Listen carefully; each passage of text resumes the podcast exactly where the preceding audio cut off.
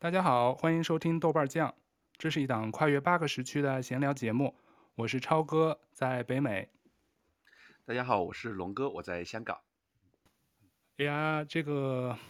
我们这期节目上的时候，刚好是世界读书日的前一天啊，是世界地球日。当我们世界地球日 要做一个跟书相关的话题，所以我们请来了这个怎么说？我们节目对开开播以来，开播以来的这个重磅嘉宾。然后我不知道很多听众或者是有没有最近读过一本书，叫。重走，它的全名叫《重走在公路、河流和驿道上寻找西南西南联大》这本书。我们今天请来了这本书的作者杨潇老师，我们欢迎一下杨潇老师。欢迎欢迎欢迎。呃，大家好，大家好。哇塞，我真是，我觉得我们这蓬荜生辉。虽说我们在不同的屋子、不同的地方，我真的觉得这是我们有史以来有史以来真的是最有文化气息的一档。相当的呀，我其实跟。杨 杨潇老师啊、哦，我们今天同对，我们今天其实还请了小杨老师，就我们之前的常驻嘉宾，我们的小杨老师。嘉宾，对我们的知性美女。大家好，我又来了。你又来了。对，我们今天四个人来做这期特别节目，因为是大咖到访。然后，其实我跟杨潇老师的这个渊源，应该追溯到十一年前，二零一一年，因为。如果知道的朋友知道，我以前做过几年记者嘛，然后其实采访了很多人，但是真正的唯一一次人生中当受访者的机会，我就献给了我们的杨潇老师。哦，对，当时是那个你在财经杂志，你你那时候还在吗？还是刚刚离开？我我已经离开很多年了，我都离开快离开很多年，七年了，我那会儿应该离开七年了。哦，是吗？对，我就记得大背景是当时出走嘛，对吧？就是对，呃，财财经团队、编辑团队出走，然后这就是财新来历嘛。然后我我当时想做一个那个胡舒立的稿子，后来做了好多采做了好多采访，除了胡舒立本人，其他都采访到了。就是 对，但后来稿子没发，就另外另外一个故事了。对对，另外一个故事就是采访到就对，就是就就是。对，应你应该是，我觉得你当时用了一个特别好的比喻，但是在这里好像不太不太方便说。对，算了，别说了。什么比喻吧？啊、那我们私下再说。我开始就有这个。那那说到杨潇老师，对，这是我跟杨潇老师的一个渊源，就是我作为一个受访者，第一次认识了杨潇老师。当时我记得财富中心的星巴克是吧？我们第一次见面，嗯、然后在那儿聊了一个多小时吧。然后最后就像你刚才说的，嗯、因为一些原因，那稿子没出来。就是就夭折了，嗯、但是我们就，但很好，通过这一个采访，我就认识了你，然后一下十多年，所以说见面没，后来没怎么见到过面，我很快就出国了，但是我们一直通过微博，嗯、然后通过微信，我们一直保持着沟通，因为是吧？对，最近加了豆瓣，对，还有最近加了豆瓣儿，然后简单介绍一下杨潇老师的背景啊，他是毕业于南开大学中文系，然后先后供职在新华社。然后南方人物周刊，我认识他的时候，他正在南州工作，然后后来又去时尚先生做了，嗯、管理管理的一个职位，然后还是二零一三到二零一四年的哈佛尼曼学者，那是相当厉害的一个一个访问学者的一个一个身份了。之后呢，他就开始离开了。如果大家看过这个《重走》这本书，就知道他为什么离开了这个时尚先生这个当时的这个媒体工作职位，然后。转行去哦，不是，也不叫转行，就作为全职的一个作家跟嗯、青年作者吧，去推出了这部那个长篇非虚构类的作品。所以，我们今天请杨潇老师来呢，也是先聊聊他这本书。他这本书其实我觉得特别有意思的是，就是很巧，因为他写这本书的时候是一八年四月，是吧？我记得是一八年四月。哎，写是走的时候是一八年四月走的，写应该是一八年可能。九月份开始写的，对，哦，就走完了以后才写的，走完以后又停了一阵一阵儿，反正中间也半拖不拖，中间还去了一趟非洲，然后写了另外一个稿子，后来才开始写。然后写完，你瞧到现在出版，后来是去年二零二一年五月份出版的，对，对，五月份。然后我们今，因为我之前约杨潇的时候，他就说，他说这可能是我最后的一个最近最后一期来公开场合。不管是做宣传也好，或者在聊来聊天儿什么的，因为我知道，之前为了出这本书，好像也参加了很多这个媒体的采访啊，还有不同的这个线下的这个活动。我当时说，哇塞，我们豆瓣酱何德何能？我们作为你的这个宣传期的某种程度上的最后一档节目，然后暂时就收山了。对，也可能一个月之后又就出来，特别不要脸的介绍 卖书，这很很重要。所以我们今天就是把你请来，就是因为我我已经认真学习这本书了，然后我们想跟你聊聊这本关于写重走这本书，写完以后到发表，其实这这阶段发生了又整个世界还有整个整个环境又发生了很多变化，所以我们一来谈谈你当时写这本书。的一些初衷，可能你在不同其他的这个场合都都讲过不少了，然后同时也跟我们聊聊你的这个现在的情况，还有就未来的这个有没有什么写作计划，我们就随随便聊一聊呗。好呀。小杨老师，你看完这本书，因为你也是前两天刚看完嘛，你当时看完以后的一个感受是啥？就是呃，刚刚讲正好是一年一年前出版的这本书嘛，对吧？我我就突然之间有一种感觉，就是我觉得啊，才一年吗？因为 我觉得现在就是时间的概念已经已经就是混乱了。因为我其实之前嗯，包括我自己看媒体朋友圈里面，呃，这本书我看到过很多次，看到很多朋友的推荐，因为我的朋友们也都还挺爱读书的，呃，但是我一直之前没有去读，是因为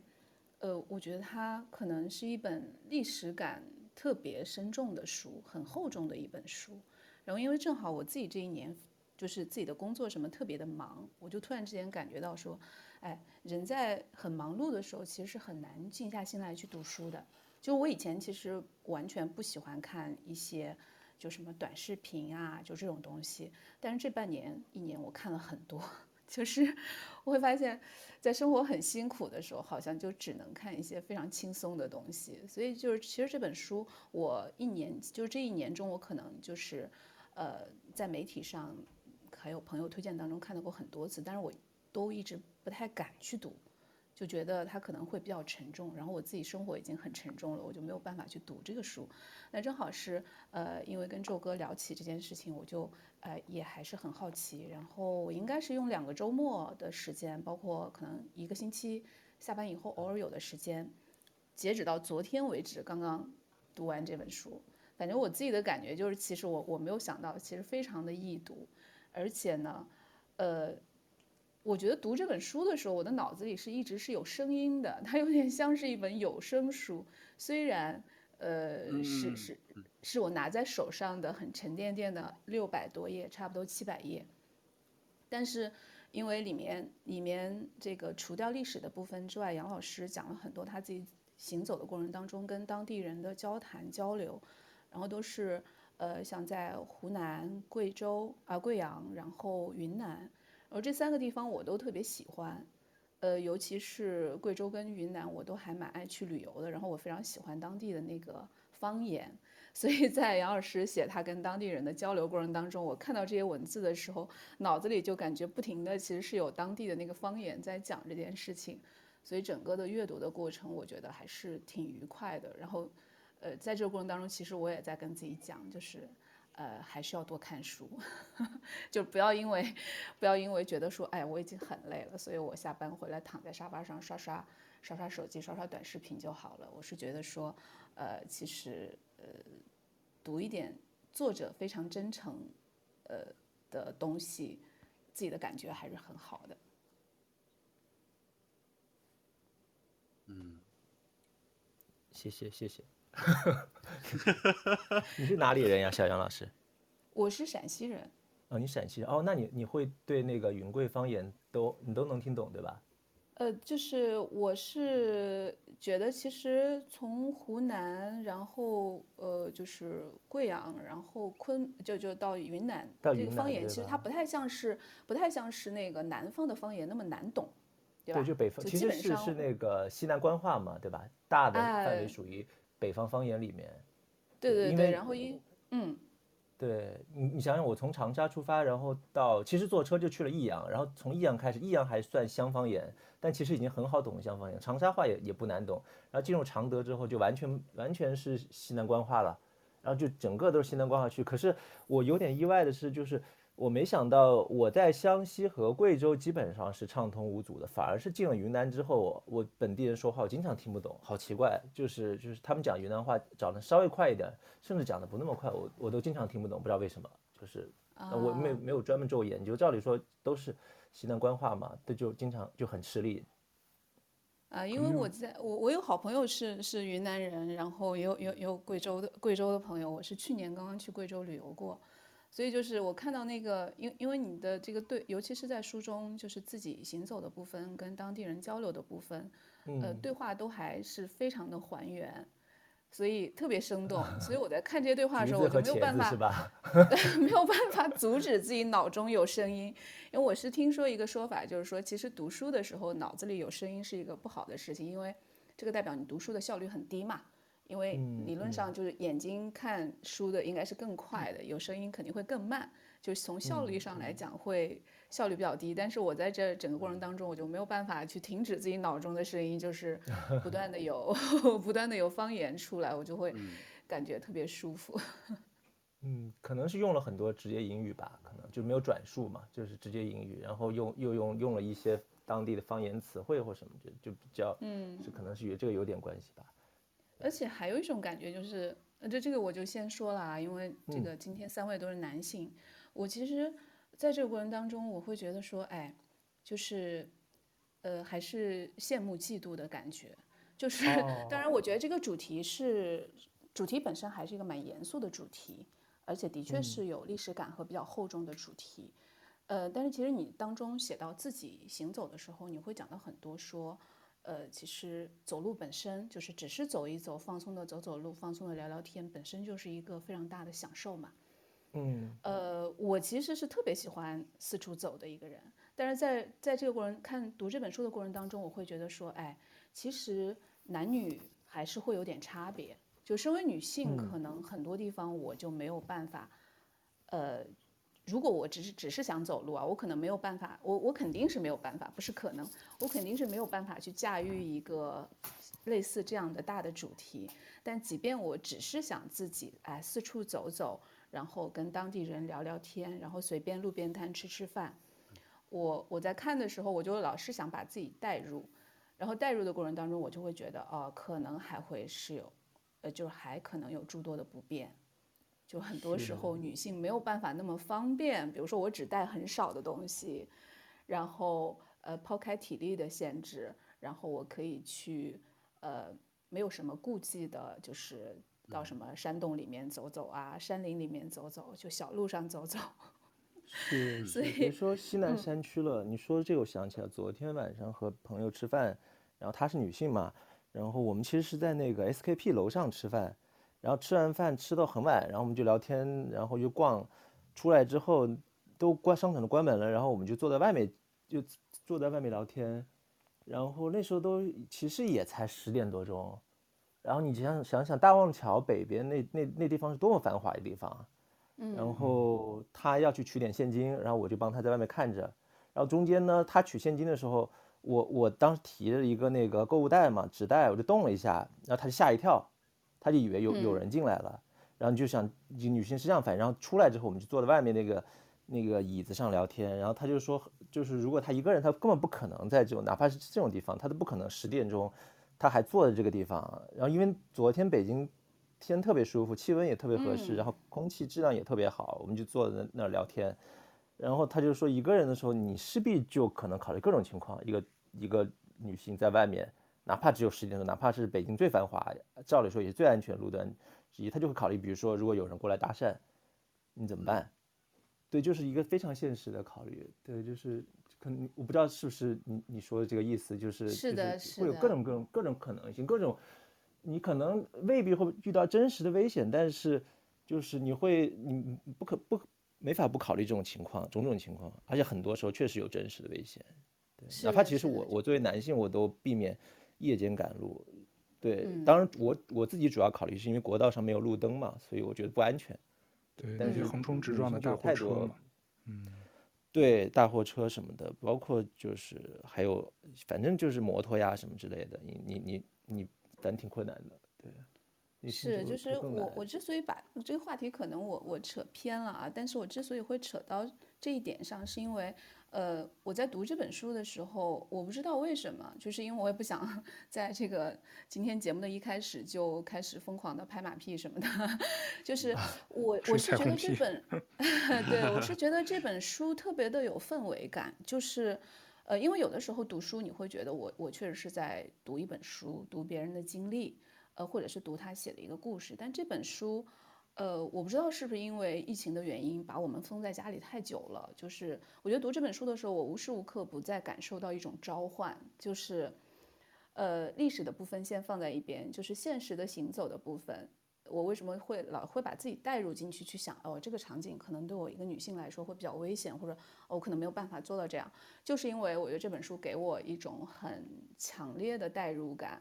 就是我就会想，哎呀，我也想走这样一段路。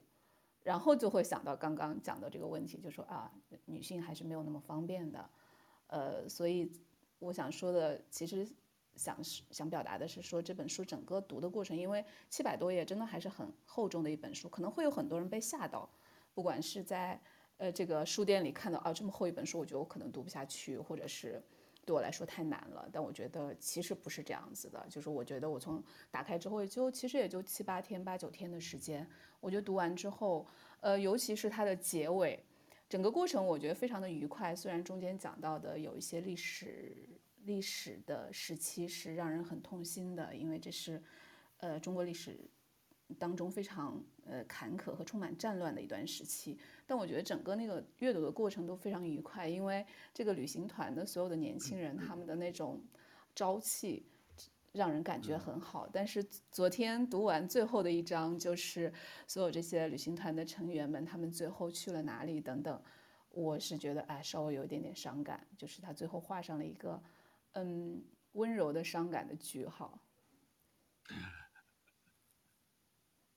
龙哥你，你你你读的怎么样了？我要提问你。提问我这个杨老师很犀利。然后我我读书有几个，读这本书有几个感受，就是一开始是不习惯，然后到后面就像你说的，就完全就沉浸进去了。因为当时舅哥跟我推荐这本书的时候呢，我刚刚不是要换，刚好换新工作嘛，又特别忙。然后呢，刚好换了新工作，这个地方呢，离我家坐地铁每天都要将近四十多分钟，还是比较长的。因为之前坐地铁就十来分钟就到了嘛，所以刚好我就基本上这本书我大部分都是在地铁上看的。然后每次大概看完半个多小时，一抬头到红磡站的时候，我就有一种从那个历史时空里就是穿越出来那种感觉。就是一开始先在书里边穿越，就我说一个感受，就是我在读这本书之前，我看到这个题目的时候，我我以为可能就是就是以我这种肤浅的想象啊，我以为这里边不会有这么多历史的史料，它可能就是说沿着那个历史的路线，然后讲一下现代中国的发展，然后。可能有点像像像许知远、李海鹏他们以前写过的那些书那种感觉，可能反映现在现当代中国的一些现状。但是我一开始先读了前面的一些，就杨老师讲他开始打包、开始出发，然后长沙怎么样开始出发，然后突然就是长沙的前面有好几章连着都一直在写历史，然后当时我还冒着一个很奇特的想法，我说因为我是在网上看的嘛。我说我不会读了一个盗版的网站吧？就是打着这 个序的旗号，前面先放了李海鹏的序，然后放了杨老师的几张正版的，然后中间又穿了一个什么，穿插了一个别的别的西南联大的一个历史的一个历史的书。我还说，哎，怎么一直到现在还没有见这个杨老师出场？哦，然后就。快到下地铁的时候才发现，哦，杨老师又出场了。就是说，呃，前一天晚上学生在那个街上逛，讲那个历史，然后第二天就直接切到第二天早上起来的时候，我吃了一个什么什么样的早餐，哦，我才意识到，哦，原来杨老师还在，这不是一本盗版书。然后当时 我就突然反应过来说，这个这个叙事结构真的是我第一次见，真的觉得就是好好好奇特。我就一直很想问杨老师，就当时你构思的时候是。怎么样想到这么一个方式？就是你会切得特别硬，但是到后来看的时候，我反倒会觉得特别习惯。就是前面一个段落还在讲学生的生活，然后可能第二天早上就、哦、哎，我早上起来我直接吃了个什么早餐，就是这种很硬切的方式，反倒让我觉得真的觉得很很很很神奇。我我我猜想你可能问的有有两个方面，有有一个方面是说为什么一开始写长沙写了那么多历史方面的东西，对对对对，啊，就是等于说简单的说就是半天还没有走出去，对吧？就最早的时候，我我。我那个拿稿子给一个好朋友看的时候，他也是作家嘛，然后他就会建议说，我把我把长沙的部分，呃，给融化融化掉，放到那个行走里面去，因为如果你写重走的话，其实大家会有预期说你你要很快就开始走嘛，尤其是我第一章开始，我旅行很快开始了，但但实际实际上然后就开始了很很长的，可能有八九万字的一个长沙的历史部分的一个一个再现，对，然后那部分我其实很少的，然后然后我当时犹豫过。也想过说要不要把长沙这一块作为一个闪回的东西放回去，后来发现，一个是技术上太难操作了，再一个发现我觉得也不成立，是在于说，我觉得长沙部分去奠定整本书的情感基调，就是就是，而且我自己也是特别喜欢的一部分。虽然我我其实，在长沙待的时间很短，一天半，两天时间，对，但是我自己觉得那段历史本身也很少有人好好梳理。再一个就是。它本身也有很强情感浓度，它甚至是是就是某种程度上决定了这个不不不只是西南联大，甚至是中国很多人不的，就是未来嘛，那有点像十字路口的感觉。嗯、所以我觉得，呃，那 OK，我就我就就就这么着吧，就是那个就是大家忍一忍，你你要实在忍不住跳过去直接看我走路也也行。就没想到后来出来有反馈，就是很多人觉得反而长沙部分。有有些香的部分，就是因为情感浓度非常大，比比钱和癫的部分情感浓度更大。我自己写的时候也是这样，反而是这这一部分反反馈更更就在更可能会更投入一些。所以我觉得，呃，那也许就是一个选选择的，呃，或者一个叙事策略的问题吧。那第二个，我我猜你问的是说，比如说你这贯穿全全篇的嘛，历史和现实的切换，就是我我自己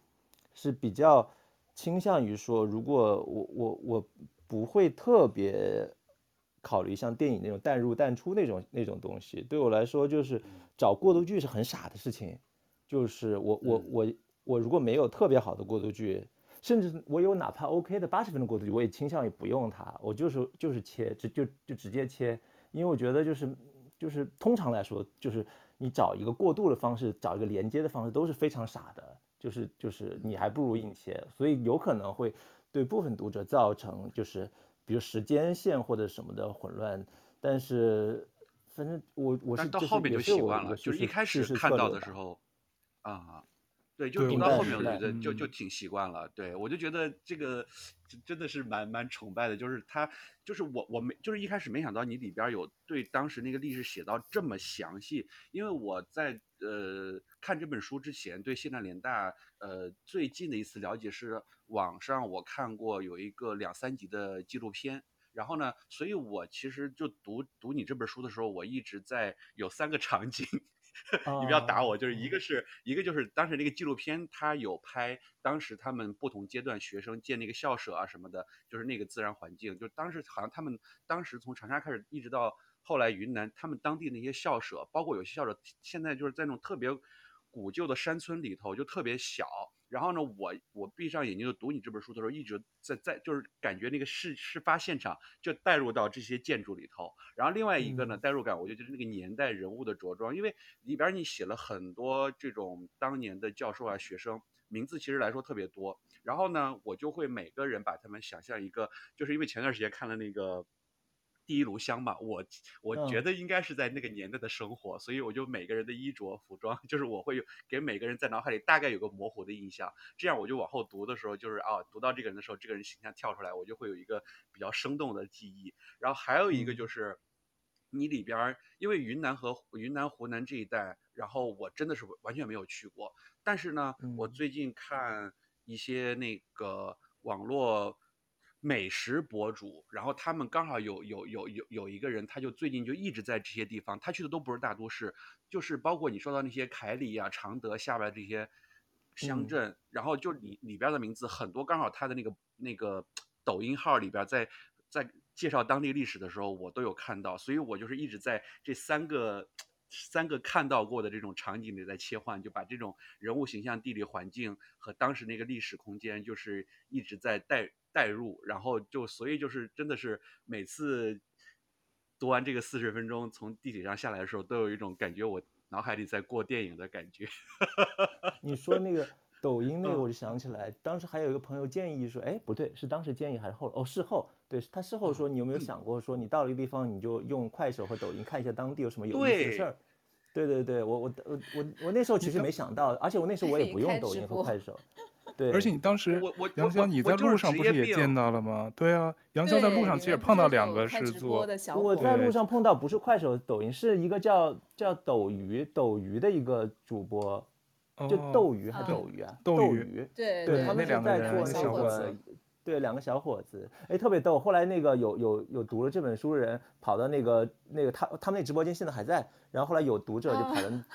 读直播间说，就你知道吗？有你你那个你碰到那个在书里写你们了，然后那个那边的反应特别多。他说你不要在这卖书，那个你我知道你是那怎么怎么样的，然后就把那人给封了。这卖书为什么要被封啊？就是说你发那个推广链接，他们以为其实那个读者只是觉得很好玩，就是就写到了哎，居然这个聊天室还在，然后就是告诉他们一声，然后他们就以为他是过来推广的，就是说做商业推广的。对啊啊，他们可能警惕性比较高，哦、警惕性特别高啊！我没想到，就是他们警惕性都这么高。对，哎，对，那我我就是从职业病的角度来讲的话，我就就就一直觉得，就是说，如果如果当时我知道杨老师要走的话，如果我刚好也有一一年两年的时间，我真的愿意拿一个小小小 DV 跟着你去拍，做一个小的纪录片儿。真的，对我我想过，别人跟我讨论过这个事儿，就是确实有朋友讨论过这个事儿，但是我我我不知道成不成立哈，就因为首先一个人在镜头前能不能。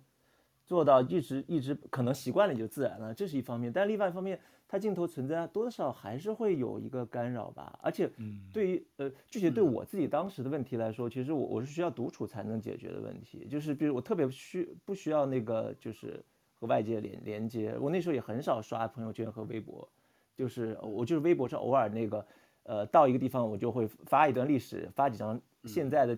古今对比的照片。然后也没什么人转发那时候，因为你这个这个题目就是这样子，它本身不是一个那个就是那个多么那个吸引人的题目，它它是整体合在一块儿才有了某种某种嗯整体感和力量感。它你单独抛到比如说你凯里或者是哪个地方的时候，你其实你你是缺乏语境的嘛，所以你单独扔出来，包括抗战这个事情也是，你没有在一个和当代情感人有连接的这种语境下，大家也不太容易进进去，就是反正。就是当时也没有什么人关注，所以我自己本身也没有没有说希望和，我就希望在路上呃走，本身这个事情对我来说就已经非常愉快了，对，就是这样子的。然后包括我写的时候，我也刻意，我有一年没有没有用朋友圈，呃呃，整整没有。我我后来还查过，就开始写之后，我可能至少八九个月就没有发过一条朋友圈，对，完全断绝的状态。但你书里老是说你又躺在哪儿，躺在草地上。就刷一下，然后刷刷朋友圈，说：“哎，我为什么还没有在那段时间见到过杨潇发过任何朋友圈？”我说：“我不刷，对我也不发。哦，我那时候还发，我走的时候还发，我每天都发，或者是一两天就发一次，就走到哪了发一我觉得好看的照片发一发，这样子。对，但是基本不刷，然后等洗的时候就完全不刷朋友圈了，因为就就干扰了嘛。你就就有点像你你你就是深呼吸一口气，就一口气扎扎进去了嘛，然后你就在底下就待着嘛。”你就不想不想出来受打扰，这种感觉。对，除了刚刚龙哥的这个，对龙哥那个感受就啊，你说啊，哎，就是杨洋老师，你我我这个问题不确定啊，就是你在出发之前有没有在网上发过帖子征集？就是说你把你计划发出去，有没有征集说要跟你一块儿走的人？你有在豆瓣之类的发过帖吗？没有，我在我自己公众号上发了一个，说我要重走这么一条路。啊。哦，明那那那就是我记错，因为我印象中大概就是之之前几年有一次我在呃豆瓣上看到有一个人说他要往西南那边走，然后大概花费多长时间，他在征集说有没有一块走的驴友什么之类的。哦，那那可能就是我记错了啊。因为我其实挺同意刚才龙哥的一个感受，就是说杨潇这本书他是用那种蒙太奇的手法，时空交错嘛。就是刚开始，你会觉得，哎，正在引述史料，然后突然就转到他当下杨逍在这个地方的所见所闻跟感受，所以一开始看上去有点不习惯。我要看到最后，我就是特别大脑就是皮层自动切换，我就能分辨出来哪个是过去，习惯了，对，哪个是现在。我觉得这个是我特别，我也同意龙哥，就是印象很深的。还有一个印象特别深的，我就觉得杨逍是一个很黑色幽默、很冷幽默的人。我我不知道这个感觉对不对，因为他这个书里头大量的就是正常的，因为非纪实呃非虚构类嘛，他就是纪实性的，在那儿大量的引述别人的对话呀，还有他的那个当时的一些观察，但同时他会经常引用在那些地方的标语，还有一些。黑色幽默，就是因为我觉得中国特别有代表性的就是那些乡村、乡村的这些很唬人、很吓人的这些标语，基本上每个地方都有提到。我我发现啊，对对对，因为这个其实是因为我我是有有好几个小小的呃计划的，就是我想一路观察标语，然后我当时还有一个计划是想一路搜集方言，就是嗯我我设定了几句话，类似什么什么条条长路去联合大学之类的话。对，不是原话哈，但但可能更口语化一点点，然后请沿途的各个县、各个镇的人给我念，然后我就搜集起来，但这个就没有坚持下来。对，然后但标语确实是因为就是唾手可得嘛，我就一路记下来，但我还没有好好梳理过，因为我觉得这也是一个文文文本的一个一个有点小小的田野吧。对，但是我还没搜集整理出来。一个这个是应该是受到我想想，呃，刘兆吉的。启发吧，他《西南采风录》嘛，一路搜集民谣和和诗歌。对。然后我我，我觉得我应该搜集不到这些东西，但是就但我们现在就是一个一个标语的社会嘛，对，我就想。也算是非物质文化遗产了。对。对。但但是我就是、嗯、反正就是你补充一句啊，嗯，我我就是看杨老师写自己的部分看的不是很过瘾。对。哎，其实其实我也是。啊，就是我就觉得没看懂。对啊，嗯、哦，对，但但是这个是我觉得我不知道龙哥是什么原因啊？这个原因是因为我、嗯、呃这本书我是从从第一页读到最后一页的，但是可能读历史的部分的时候，我会觉得稍微有一点点吃力，因为我本身我虽然是文科生，但是我本身是历史非常差的一个人，就是就是特别惧怕历史的一个人，呃。就是包括在读书的过程当中，我也可能大多数读的是文学书或者是一些社科类的书，我其实非常少读到，呃，历史的书，呃，所以我然后加上我自己又是很喜欢乱走的一个人，虽然有之前前面讲到的种种限制，但是我对杨老师就是在这些，当然他选择这些点去做一些比较详细的探寻，是因为有历史的原因。因为旅行团到过这里，然后可能留下了一些印记，呃，然后跟现在有一个对比。但是我特别喜，呃，包括其实书里面也讲到，其实现在中国大大小小的县城其实都长一个样，都被改造成了一个样，等等等等。呃，但即便如此，我还是特别喜欢看，嗯，杨老师在哪怕这些呃，就是历史的痕迹已经，呃，留存的并不是很多，或者是在新式的建筑已经特别无聊，特别。特别塑料的这种县城里面跟当地人的交往，包括一些，呃，非常细节的一些描写，我就我就特别喜欢这些片段，所以我不知道龙哥觉得就喜欢过瘾是什么原因？嗯、对对对对对，喜欢这种更感性的描述，嗯、你觉得可能比历史从女生来讲，是不是觉得读的更有趣一点？呃，我是 我，因为我自己也很喜欢这种诗，就是有的时候出，包括我现在自己出去旅游，其实我也不太去那种。呃，一定要去当地的景点啊什么的，我就是喜欢在这个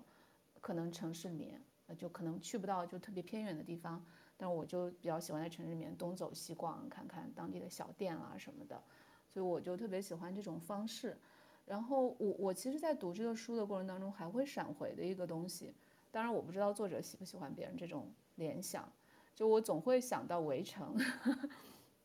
因为围城其实。就是围城其实也会讲，它有相相当长的一段，其实是讲他们当年这这批人去三旅大学路路上的种种，呃，就是其实挺黑色幽默的东西，然后包括当地的人啦、风景啦、路上很狼狈的，呃，这些这些过程什么的，就是我自己会会会闪回到呃围城的一些片段里面去。嗯。对，小杨老师说这个，我是想起来，就是你说他们在路上那段，我印象最深的应该就是遇见见鬼那次吧，对不对？啊、就是那个山坡还是那个茅屋砌在那个有好多孩子的坟地，然后他晚个晚上都有不同的就是和鬼的遭遇，是是对，我印象是是就那个，对。还有坐反走路那上就会碰到莫名个公其妙的交车啊，就是什么哦，对对对对对，就无数人被抢塞进抢座公交车。和那个，对对对对对对对是。嗯，嗯，会会就是我是想到了那个，是说写自己写啊。哦，啊你说哎我我我是想说，就是我我是我是比较喜欢，就是因为你讲历史的时候都是很白描的嘛，就是比较朴素的那种话，就是但是你写到你嗯。的观察的时候，特别是对一些景物那些很细致的描写，比如说你写到什么黄果树啊，讲到那边的河水的时候，就有一些词儿，我我作为一个很功利的读书的人啊，有时候我读书是会觉得说，哇，这个词用的特别好，这个这个这个描述的语势特别好，我以后我的文章里可以用到，我就会在在第，因为我在手机上我会把它 highlight 一下，然后截个屏，然后我就会截一些，比如说什么河水什么，有些词儿我甚至都都未必读得准，什么居然跌落，什么又又隐去的样子，就是我就觉得就是你的文风里边对这种细节的描写有一些像沈从文的那种感觉，可能是刚好带入在那个场景，天妈，我就这觉得有一夸的太是凶了吧？真真的真的是 是沈是从文有一种这种听的感觉，对。沈从文听了很开心。嗯，对我我其实会把这些句子我都会都会记录下来，然后觉得哎，这这个这个下次可以借鉴一下老师的想法，就是我看一下有一个截图是什么。龙哥就是要什么？我小时候特别喜欢做一件事情，就是好叫什么好词好句摘抄。对对对，是是我我就是有一？种很功利的想法是是，对，就是我对照地图发现不远处就就是就是黄果树瀑布，想象着脚下河水，然后当时这个词我也不认，居然加速跌落的样子，奇妙又神秘，就是就是这个描述，就像这种我就觉得，哎呀，就就特别有沈从文那种感觉啊。嗯，不敢当，不敢当，但但我确实很喜欢沈从文，是真，这倒是那我这真的，我从小就读他。嗯，对，哦，对，我说我说好像自己写的少是吧？就我也不知道，就是我这个就现在这个自己写的东西，比如说你会想读到哪方面写自己的东西呢？因为我自己其实已经在加了，是应编辑和那个单独那边的，希望自己写多一点。因为我我那时候就有很强烈感觉，觉得自己不重要嘛，就是那那种，然后就尤其是历史太厚重了，或我我也知道它是一个重走的东西，它必须有一个呃呃。近代和当代的一个桥梁，桥梁就是我自己的重走，但是我我确实也很难，就确实我要一直面临的一个东西，就是我觉得我呃我的沿沿途遇到的东西，它确实没有那么厚重，然后然后这个时代也没有那么厚重，是这个时代甚至是非常鸡毛蒜皮和琐琐碎的事情，所以我就一直面临这个问题，所以我我一直到非常后来版本，我的中间呢，当然我重走部分，我我我看到什么，这些写了很多，但我的东西都极少极少。后来是编辑和那个单独的主编吴奇他们建议说可以写更多一点，因为这样你你才能和更多读者找到一个共振嘛，或者是这种我才稍微再加一点，但也加的有限。对对，我不知道是这是不是你们说的这个意思，还是说别的？嗯，对，我就我大概粗略算了一嗯下，就是我我。我觉得可能你写个人的部分，可能也就在五分之一都不到吧。然后呢，反倒是肯定都不到，就是极少极少。就写，然后我就觉得写现在的部分大概有三分之一。对 对，看完的时候我有点小失望。我说，哎呀，我说就是我说一路上走了这么多地方，如果能够写一些当地的人文风情。然后我我拿到这个书的名字的时候，我还没有翻开读的时候，其实我的预想就是说，呃，可能你是一路一路沿着这个路线，你会去拜访一些遗迹啊，然后当地的呃民众现在的生活呀，然后只是以这个为由头，更多的讲自己一路的经历。和对那些历史、历史和现在的这种对应和和和对比吧。然后呢，但是读下来我发现哇，就是感觉每次读到你一出场，我就哎，就是突然精神就开始亢奋。然后我想看你聊了哪些人，因为就像杨老师说，杨老师小杨老师说的，就是你这个你描你那些短的描述都很有画面感，就什么什么 blow，就是那个湖南人当地的一些口语，我觉得就是很很很直接的推推上去，我就觉得真的是很有画面感。然后所以整个读完之后，就真的发现就是说。还是蛮想听一听你这一路走过来，就是更多个人带入的这种视角的观察，觉得要是能更多一点就更过瘾。哦，我明白，其实是还是两个层面，一个是就是说，呃，它其实现在现实的部分并不少，大概也有三分之一左右，然后三分之二是历史，所以就是，呃，如果说是一个历史非虚构和旅行文学。结合的一个问题的话，就是这么不要脸的说哈，那个 呃历史非虚构就三分之二嘛，然后是更多的，然后旅行文学就三分之一的部分，然后这个旅行文学剩下的这个三分之一部分里面，然后我直接描描绘我的，就比如说我说我的部分是说呃，我过去是一个什么样的人，然后我我过去有过什么经历，这些东西真的是极少的。对，那三分之一大部分也都在描绘我一路见到的人和他们交谈。对对对，这这这个是一方面，就是呃，这这是我刚才说的，我为什么不太想把我自己过去的这些东西，我觉得好像没有那么重要。然后我我重走的本身这个现实的部分才是更重要的，这是我。一直到现在，我可能还是觉得这么这么一个想法，我也没有找到特别好的把我我过往的思考，我我也会有一些哈，比如说我自己以前的媒体经历，或者是当时的什么移民心态之类的这些东西有融进来，但是我我我如我我还有一个就是觉得说，我既然当时没有想的那么多，我事后再去把我这些东西就有点强行。呃，凹叙事线的感觉，我就我觉得不太不太喜欢这样，就是有点事后事后的这种东西。你有你你知道，你也知道，理性文学有一类想法，就是我在那儿我想起什么，其实鬼根本没想起什么，就是 就是都事后想起的，就我就很我不太喜欢这样子。对，这是一方面，还有一方面就是我就发现确实是也可能这本书相对来说，呃，受到关注是，呃，就能到达读者的，呃。还不算少，所以我就发现反馈完全不一样，就特别不一样。有的人就特别愿意读现实的部分，像像龙哥这样就，就就像你说的，一到读现实部分就精神起来。啊，有些人就根本不想读现实部分，也就我就看到有有评论说，把所有现实部分都剃掉，谁要关心你吃了几碗粉？你就老老实实给我把 那个历史给我讲清楚就行了。这样的菜，我还真的想完全不一样一下当地的。我一说到这个粉儿，我就特别想说，杨潇真是特别看重这粉的质量跟味道。我也很看重啊，我觉得旅途当中吃的非常非常重要。所以刚刚为什么我就想说，呃，像贵阳跟云南，我都特别喜欢，就是去旅游，就是我觉得吃的好。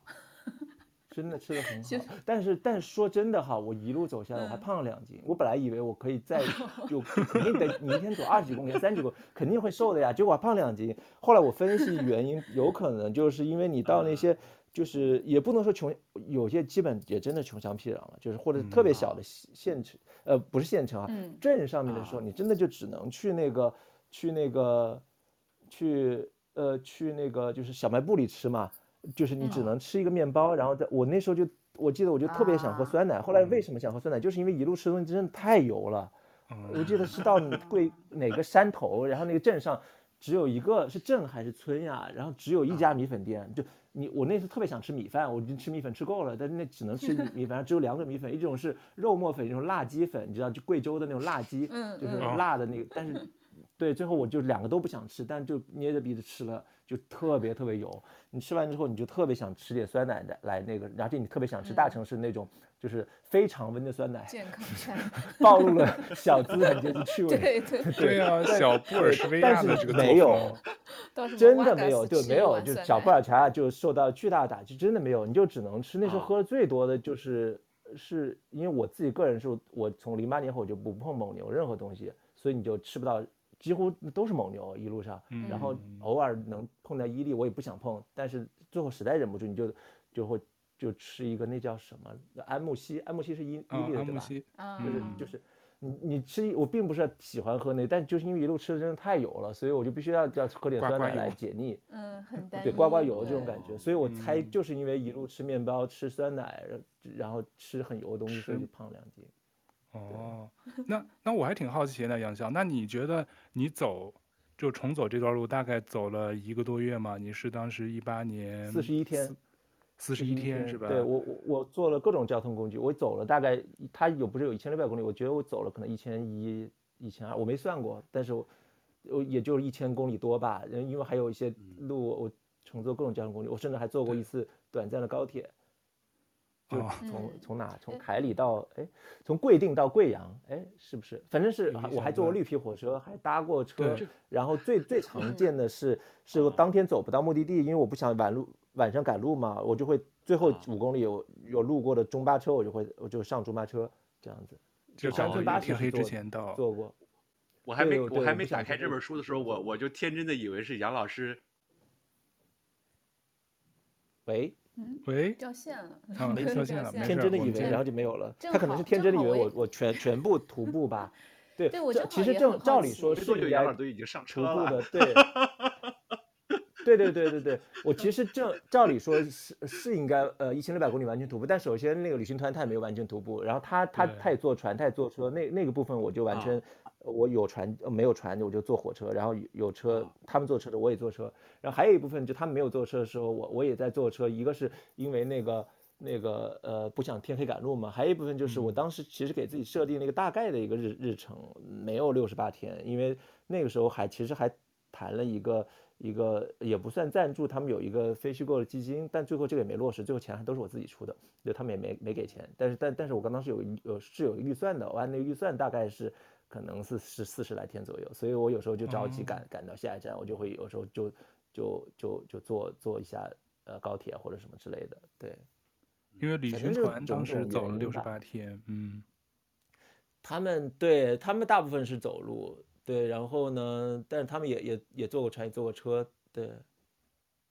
然后，那杨潇，你当时写的时候，你觉得，哦，不是，就是你走这段路的时候，你觉得最困难的是什么呢？后来回想起来，而且我特别好奇，就是一个操作，因为我在看你这本书的时候，你不是有大量的这种描写记录，嗯，然后你又要沿途经过这么多镇啊、乡，还有还有县市。你是每天就有个什么日记本儿，你要把每天所见所闻及时记下来，当天写书的时候你才能把它整理出来分类吗？还是什么？你怎么操作这么庞杂的信息？对，呃，他一个直接困难就是我中间有得了一次甲沟炎，我记得因为这本书其实直接受罗新老师那本书的影响嘛，从大都到上都，我记得罗罗老师也也得了一次甲沟炎，然后我当时得的时候就就特别郁闷，就觉得说不也太倒霉了吧？我刚出发，其实就在桃园桃花源的时候，还桃园还桃花源。对，因为桃花源景景区从那出来，往下往郑家义那边走的时候，就得了甲沟炎，那就特别郁闷，就是就是我觉得可能直接导致你后面还漫漫长路根本可能就走不到了，就后来慢慢好了，就就运气还挺好的，这是直接的困难吧。然后危险其实没有碰到什么危险。然后你说的具体，呃，现实就是与记录方面的困难，就是说你你走的时候很疲惫嘛，你你不可能嗯停下来，停下来也也也打乱节奏嘛，你不可能停下来拿手机去记东西，所以我就。弄了一个叫录音宝的 APP，它并不好用，所以不推荐。但是当时就用了，然后就是 那个，就是我碰到什么东西，我就会描述下来，用用嘴巴描述下来，录下来，然后当天晚上再整理下来。但是我经常整理不完，因为到了就非常疲惫，而且你经常是到了傍晚到了一个地方以后，你吃吃饭你就去，你再去你去逛那个县城嘛，你想把那县城方位弄清楚，这个会占好几个小时时间。然后经常你晚上十点多，有十一点回来已经非常疲惫了，然后。嗯，你就你就也只能整理几条，但一天你往往录上几条、几十条、上百条都有可能，一条也就是可能有二十秒、三十秒，说最长录一分钟嘛。对，我都是后来才慢慢整理出来的。对，这个是挺挺困难的，因为就是就你走完路以后，你就会发现是特别容易睡觉的，就是就是对那个睡眠质量很好，应该你睡睡意一下就就涌过来，把你整个人就笼罩起来，你根本就对抗不了。但就但真的睡觉是睡得非常好，所以后来我看那个吴大昌。回忆说，哎，对对的，采访的时候他说，他说就是他们都睡睡猪棚、睡牛棚、睡那个稻草，那都算睡睡得好的，有时候还睡棺材旁边。对，对，对，但是他们从来都不成问题。对，就是因为白天走路走得非常疲惫，晚上就很容易睡觉。嗯我我想问杨老师，就是你有时候你描写到，比如说就是那个场景的切换，你会精准的描述到，就是你走这条街道，就是当年那帮学生也在走这条小街。嗯、我就想问你说，你在找这些，特别在这些小县城里头或者镇上，你找这种当年就是去精确的那个地址位置好找吗？嗯、就是你去跟他们的史料去对照的时候。呃，反正得靠当地的老人，就是他们，啊、因为。学生记得还挺详细的嘛，他们从西门进，他们从哦，一般从东门进，不会从西门进，从西门出，然后他们一般都住在哪个文庙，或者是住在哪个县政府，就这种地方就很很目标非常明确。那你就问当地老人，解放前的那个县政府在哪里？解放前文庙在哪里？或者是他们住在什么那个什么万万寿万寿宫或者什么类似这这种地方，你就很容易找。但假如他们住借借宿在农家，你就不可能找到了。但是街道其实虽然。那个城市变化非常非常剧烈，但是西南那县城里面好多那种大十字、小十字，就是那种就是东东门街、西门街那些都还没变。我我不是说房子没变哈，但是街道的格局是没变的。所以就是就是那个大的方向是是没错的，当然路面呀、两边房子、景色呀，这都都已经都变化了。因为其实往往小的地方走啊，我是觉得就是杨逍这本书里头，其实提到碰到不少热心人，很热心的人，然后也有很友善的人，还有警惕的人，还有那个像等待记者，如同等待戈多的人，就就以为你像记者，因为你可能探头探脑的，因为你有目的的在寻找东西嘛。还有，嗯所以我觉得像像这种，我觉得中国可能写这种，就像何伟我们之前说的，何伟出了中国的这种三部曲，那你觉得？你像写这种的时候，有没有参照物，还是说你就是，嗯，按照重走，就是当时你们跟单独去去做的这一个设计，就是，而且你本身可能是对这段历史自己特别感兴趣，因为我记得当时跟我说过，你从小就是对地图啊、地理的东西特别就有这种热情，是不是？因为我我当时就说，我说你这是怎都怎么记下来这些东西？对我来说，这些史料的收集也是很花时间跟精力的，是不是得有一种？这叫什么 determination？你才能把它给做下来。嗯，我觉得不需要什么 determination，就是因为你会越搜集越有意思，就是这个事情成了一个、嗯、一个很有乐趣的事情，就有知识乐趣的事情。然后你就会发现，你搜集的东西彼此会慢慢关联起来嘛，这就是特别有意思。你也不可能，我出发前也没有读那么多东西，我就读了《学生日记》啊，还读李社强他们的书，哦、所以我当时在路上其实更多是比对，说。当时学生去了哪里，我去找这些东西，对，然后延伸出来的那些更多的、更多的细节，其实后来慢慢你翻文文文民国的报刊呀、啊，翻什么，比如说《大公报》，呃，比如说那个《宇宙风》杂志，比如说《旅行杂志》，因为我很多后来其实也不只写旅行团，还有其他的一些线嘛，比如说什么金滇公路周览团之类的，这些都是后来补充补充进去的，对，这这是一一方面。还有一块就是没有什么参照文本，但确实有直接启发是罗老师重走那条路。但是我读罗老师那本书，罗新老师那本书的时候，就会有强烈的感觉，说因为他他对他那段研究历史是太熟悉了，就你看他书里读的是信手拈来，我觉得这个是记者不可能和学者相比的东西。那那那对，但那我我能做的是什么呢？就是一方面我我我把历史这方面我做的，就是相对来说就是做的呃。尽量透，但是一方面，我可能也需要一些现现实的东西和它有一个一个映照吧。对，这这这是呃，然后至于说具体参照的文本，我觉得都化都化成了你的东西，就是就是你以前读过的东西积累，就是以前那些积累啊什么的。对对对对，就就化到你的脑子里去了，变成你的一个，就包括切进切出这种，就是就是交错叙事也都是。以前嗯写东西都会经常用到的东西，就是一个一个一个特稿记者的训练就一技术吧，对，就是一个写就很就反正就已经挺熟练了。嗯、但我觉得最逗的是，到就是你的那个这本书尾声啊，我就想起那句话，你当时有一句话说、哦、啊，呃，整个这个重走，你生了一场小病，还有包括你刚刚说大脚趾疼了若干天，就是甲沟炎，和人吵了两架。被挂了三次电话，那个被使值办吧，当地的使值办挂过三次电话，那些不客气的女生是吧？女女同志，还有在肮脏的棉被下做了一次噩梦，然后，然后还有喝到了无比甘甜的山茶，吃到了大数据不会告诉你的鲜美米粉，还数次被陌生人邀请吃饭。我当时就想，我说你瞧，以后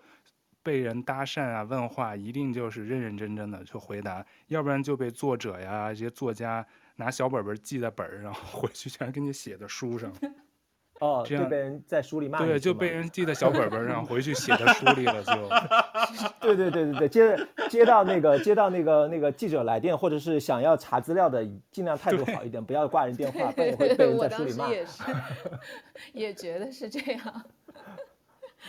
嗯，对对对。我印象还挺深的，但但总的来说，嗯嗯，你说，哎，先说，哎，小杨老师，你说，嗯。呃，对，我印象还挺深的，就是呃是在什么哪个地方，我我不太记得了。就是在当地当地探访的时候，因为他们家，呃，这个就是当时学生住过的地方嘛。他们家原来是一个大户，啊，哦，那大户人家，在贵定，讲到说在贵定啊，对对对对对，我觉得那个我还是还是印象蛮深的，就是呃呃，好像不止一次，就是有好几次，其实都是当地的人会分外的热情。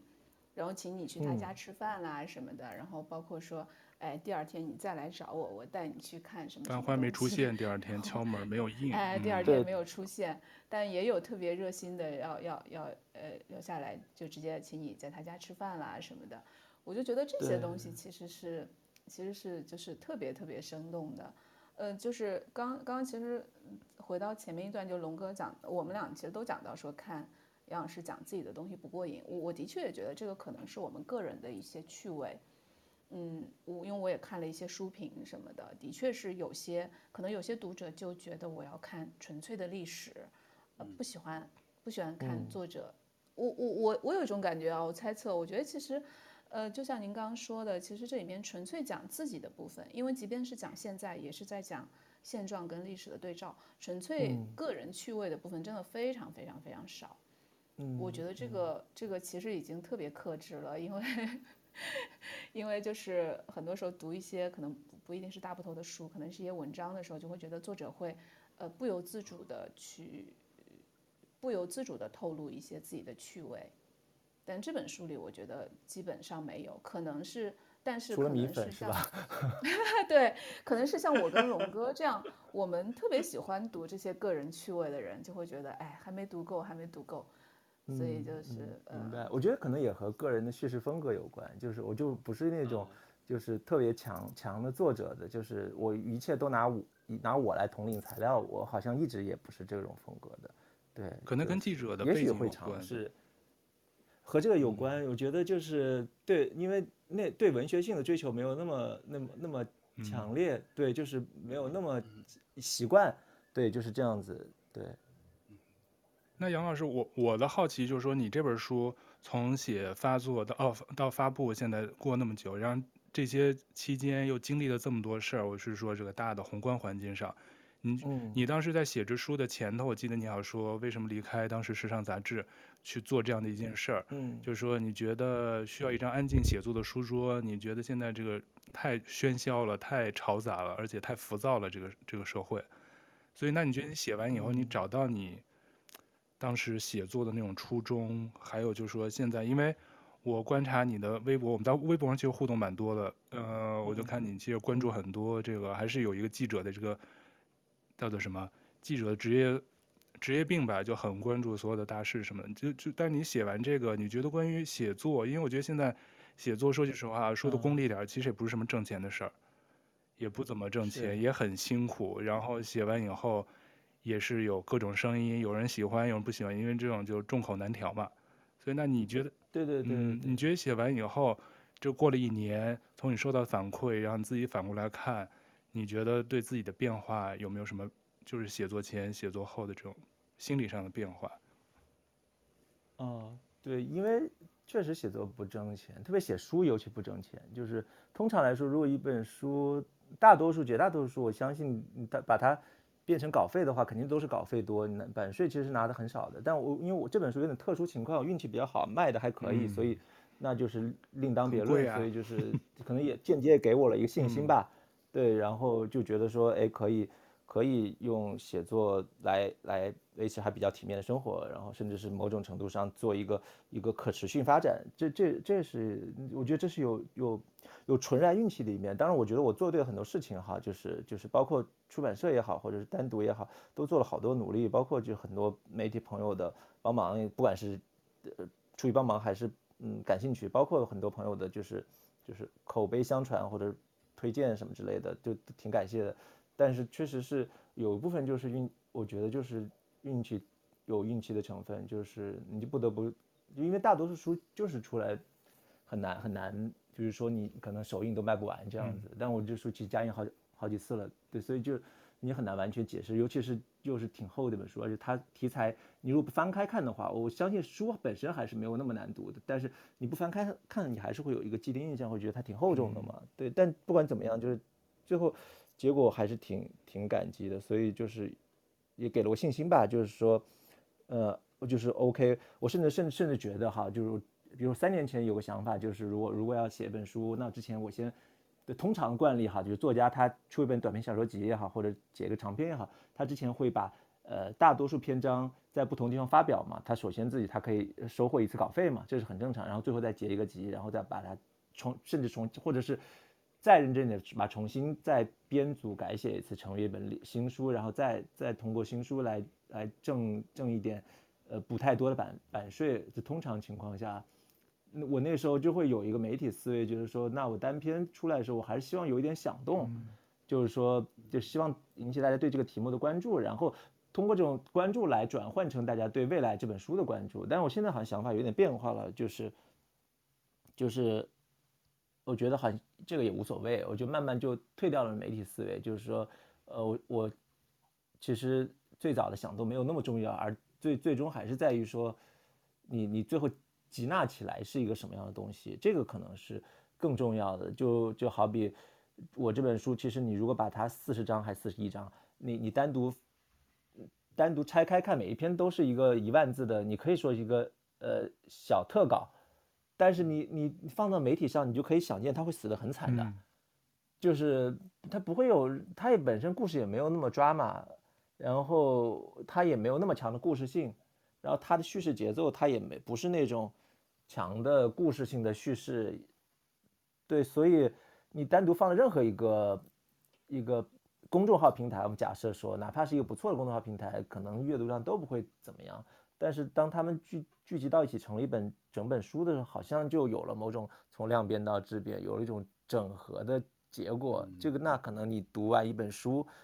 感觉就完全不一样。所以我我当时和编辑。商量的时候，我们是五月份，其实四月底就出了书，我们一直到十月份才上电子书，甚至是我们觉得就是纸质书这种整体感拿在手里这种感觉，从头读到尾的感觉，最后一最后一章才读尾尾声的感觉，这种这种感觉是是不要说是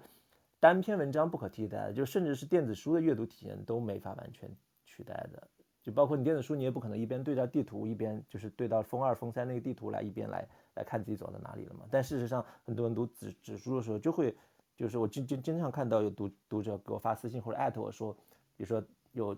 零零后的读者会说，他本来买了书，然后被他爸他妈呃拿走了，然后他爸他妈，我猜想零零后的读者父母应该是可能都都得七零后、六零后对吧？或者是，然后他们他就说他爸他妈。每天读这书，都已经会说，都是都不是说读到哪儿，说走到哪儿了，就就是我就还是挺挺开心听到这样这样的反馈的，就是说，那这个东西其实是对你，对你就你就好好像呃电子版大概也有这样体验，但是你不对照地图，可能还是并不是每个人头脑里都有一个地图的嘛。所以你的封面就是一个地图，我当时经常翻回封面，我说，哎，你看你走到哪？封面是一个对。封面，封面他们说 K 线图，对 K 线就是，哎呦，是个 阴线还是阳线？如果如果 K 线这样好的话就，就对啊，这也是个，就特别好，我就希望大家都都买在昆明，卖在常德之类的。这个好哎，这个更好哎，这脑中的地图就活起来。而且说实话，那个杨逍这本书在没有正式出版的时候，我今天好像微信就发给我这个定稿图还是什么的，是吧？当时说啊还没有正式宣传，然后提前看到了。我当时其实一直不知道你具体在写啥。因为你的那个是吧？因为你你对西南，我只知道你当时长期北京跟昆明、云南这么两地跑来跑去的嘛，老在那边。其实可能跟这写这本书当时也有一些关系。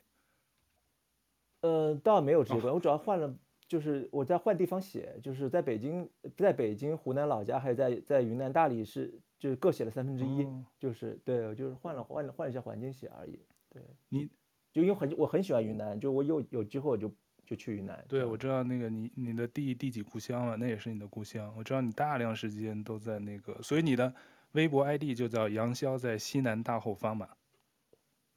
哦，对，这是因为老 ID 那个被封了嘛，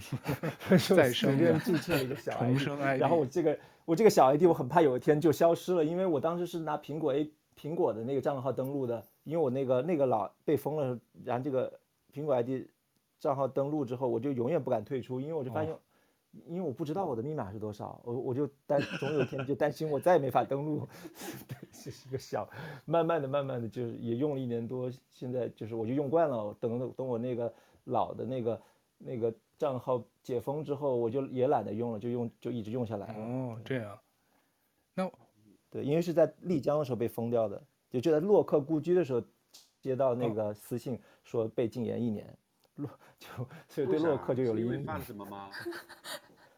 我不知道这种事情谁知道呢？对啊，对不会告诉你原因，就转发一些新闻啊、时政啊什么的帖子。对，我还非常幼稚的到处投诉了一番，根本根本没而且认证大 V 也没用，对，没人搭理你，嗯、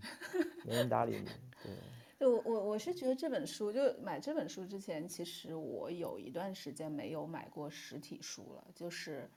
呃，因为有段时间我在家里疯狂的搞断舍离，就我把我很多实体书读过的，我觉得我不太会再读第二遍的书，我都通过那个多抓鱼卖掉。嗯，我就希望家里东西越少越好，然后尽量的买这个电子书。但是的确，呃，后来我的的确确觉得，其实实体书还是有电子书它没有办法替代的，呃，地方。一个是它的手感，第二个就是很多书其实是需要翻来覆去的看的。就像，就像我我我我，比如比如说我喜欢读张爱玲，我可能她所有的小说我都就大多数小说我读过了，我有时候只是想随手翻开。去读一段而已，这个在实体书上就特别容易实现。我可能翻开是那个《第一炉香》，我就读《第一炉香》；翻开《金锁记》，就读《金锁记》。但实体书你是要自己去定位它的，呃不就电子书。我是要，就是我觉得是要功利性比较强。我今天知道我要读哪个人哪本书第几章，我要去找什么东西，我要把它定位到那个地方。我永远不太会有说，哦，我我我可以就随手一翻开，然后一直往下读的感觉。另外一个就是电子书，它没有那个我读到哪里了的感觉。就这本书我一直在，就是呃，重走这本书我一直在读。我虽然地理很差，历史和地理都很差。但是我随着我读的这个页数，我会知道哦，大概走到了旅程的什么地方，然后到了最后一呃快要到最后的时候，我知道哦，这个旅程就快要结束了。我会觉得说，呃，这种感觉跟作者在书里流露出来的情感其实是一致的。但电子书不知道，电子书第一页和最后一页嗯都是一样的，所以我我还是会觉得说，哦，那个还是有点不一样。所以以后我可能还会再 把实体书买回来。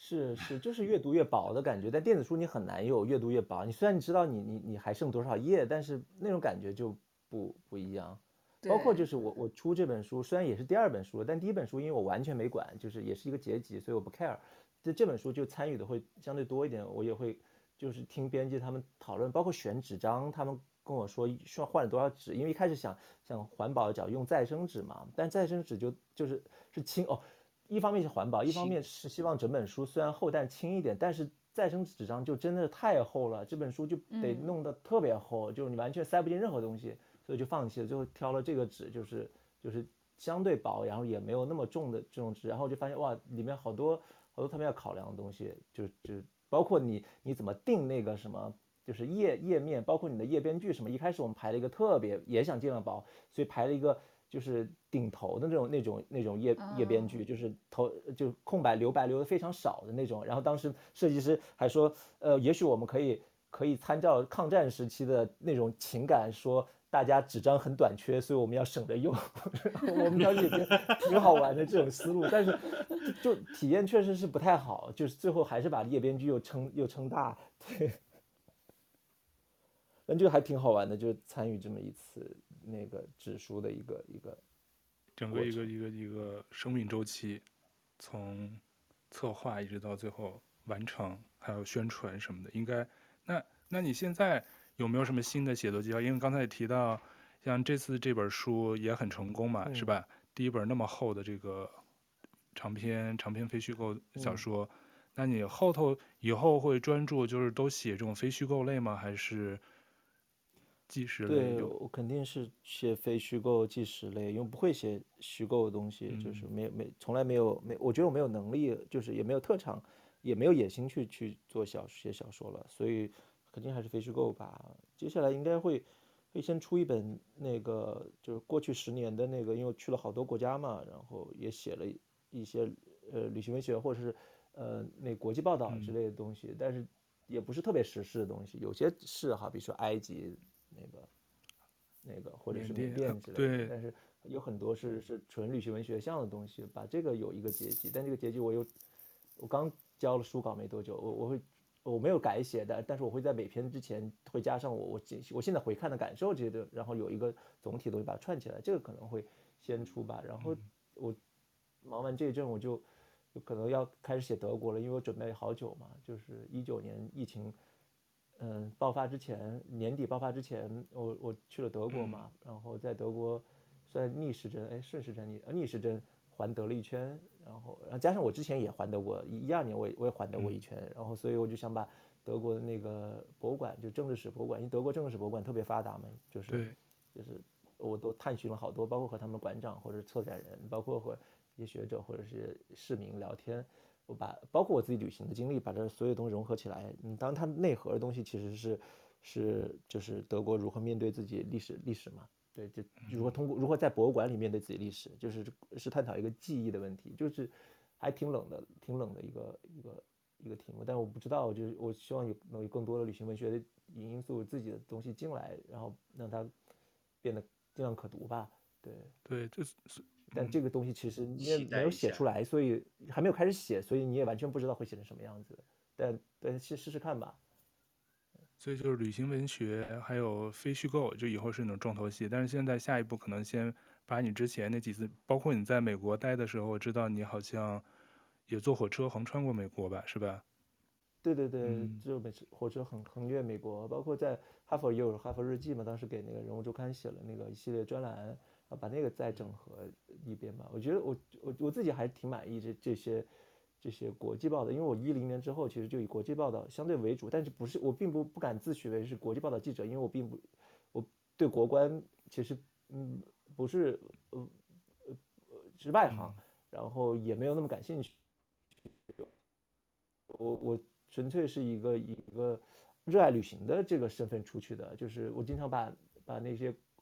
那些就是我没有那么关注当时的国际新闻这些东西，对，我更多的是从。比如说从历史呀、从文化呀、从地理啊、从人啊，人这些角度进入的，所以相对来说也没有那么讲时效性。所以你在现在在读一篇十年前的埃及或者那个日本的话，你也不会觉得说这是一个过时的东西嘛？对，就是。但总的来说，我我觉得是是比我第一本书，第一本书是纯粹是国内报道集，那时候也很多时候也很稚嫩写的，会比这个要更成熟、好看一些。感觉后头还有不少作品。杨老师，你觉得？嗯。那，我就说杨老师，这个你觉得做做记者的这这个经历，跟你写书有什么？就是你觉得从记者这个职业上来讲的话，嗯、对你写书，跟你如果从事别的职业有什么不一样？应该还是挺有帮助的吧，因为我本来是一个就比内比较内向的人嘛，那记者就逼着你去去那个硬着头皮和人打交道嘛，对吧？就是。嗯这个其实培养另外一种人格嘛，就是我就我我其实平常也不太爱搭理人，然后也不太主动和聊天，但是我 我就可以切换，就是当我真的需要我带着我需要要写东西的时候，我就可以切换成记者人格，我就可以变得特别不要脸，对，就这样子，也没有特别不要脸哈，就就可以比较不要脸，对，就就就就这种，这是一方面，还有一个我觉得更重要的可能写作方面的训练吧，就是有就就尤其是做特稿记者以后，就是就国内就。就是调查记者，当然就已经就非常暗淡了，就是这个行业就那都流失掉了。但特稿记者，因为他的题材相对来说比较灵活一点，所以还是一直有一个小小小的一个特稿记者的圈子在这。我觉得就是这，自从李海鹏、南湘红两位南南州的老师前辈，一直到现在到现到现在，比如说人物杂志，比如说那古语，对，就还还是有非常多写的，对，还是有。非常多写的好的，没有非常多，就是小小的一个圈子，但是你会知道，就是对，因为对，你会知道他们存在，你就知道这个名字其实相对嗯后到后面出品的东西是相对可信赖，然后其实技术已经很好了，反正肯定比我那时候要要好，然后我觉得那就是有一个稳定的生产，这个群体有个生产的过程，所以我在这个过程中其实是是收获挺大的，就是你的写作技术，包括你，嗯，可能最重要的一之一还是还。除了技术方面，还有一个就信念感的问题吧，就是对写作也好，对，对，对完成写作这个事情有一个信念感在这，这个是挺重要的事情。嗯，我就说我我我读读你们这帮人的书的时候，我发现你们就是这种特质，就是文字的质感就有种神似的感觉，就是特别的干净，又特别的舒服，又特别的克制和冷静。啊、嗯，就是我印象中，我很早之前读过李海鹏的第一本书，我认识他第一本书是叫《佛祖在二号线》，如果我没在一号线，对对对对对对对对对对。然后从那之后，我就一直在开始读同类的作品，因为我因为我也是做记者嘛，然后但是我可能没有你们写的这么深度了，哦、所以我就一直在各种学习。所以就是说我我我读你们这帮人的书的时候，我其实有一个很功利的想法，就是刚才我提到，就是里边有一些好的表达方式、好的叙事结构什么的，我我都会内内化成自己的东西，就想着说有一天真的会用到。就可能读得多的话，发现你们这帮人就是可能不管从年龄上来讲，还是就是呃职业背景都是做过媒体的，所以你们讲故事出来那种质感真的是就是蛮蛮喜欢的，并且还就觉得。都挺类似的，就因为会有互相影响，就因为这个圈子实在是非常小，就特稿记者这个圈子实在非常小，就是然后比大熊猫还少，对，特别少，对，大比大熊猫还少，应该是调查记者，调查记者就更更少了，就对对，我对对，但因为现在空间特别特别是问题嘛，但特稿记者因为他他有时候会操作一些软性题目，所以空间相对来说比大记者还好一些，所以虽然人也很少，但是呢，就是他。以一个小工小工作坊的形式，好像还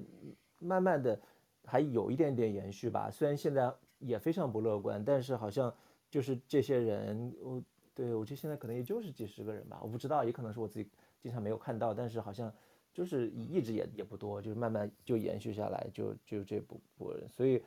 我觉得还我真的希望大家都写书，他们，我就我包括我是跟他交流的时候，我觉得。就大家技术都很好，只是需要一个时间和契机，把完成一本属于自己的作品。嗯，对，对，特别喜欢看看这一类的。嗯，啊，杨老师，你说。我我想问一个问题，就是因为刚刚杨老师讲到说已经有一本书交稿了嘛，就是，嗯，呃，我还是挺期待的，因为我个人特别喜欢看各种在路上的文字。嗯，但是，呃，我就想问一下，就是因为，呃，重走这个计划其实是一个，嗯。我觉得喜欢旅游是一件事情哈，但是重走这个计划本身还是一个蛮庞大的一个计划，嗯、无论是从前期呃做很多的研究，到后期要成这本书，包括在路上走这么长的这这么长的一路，我觉得还是一个挺挺大的计划，可能跟呃去一个地方待个几天感觉很不一样。那下来，你还有就是类似于这种相对比较长的这种这种呃，就是怎么讲？拉练的 计划吗？有，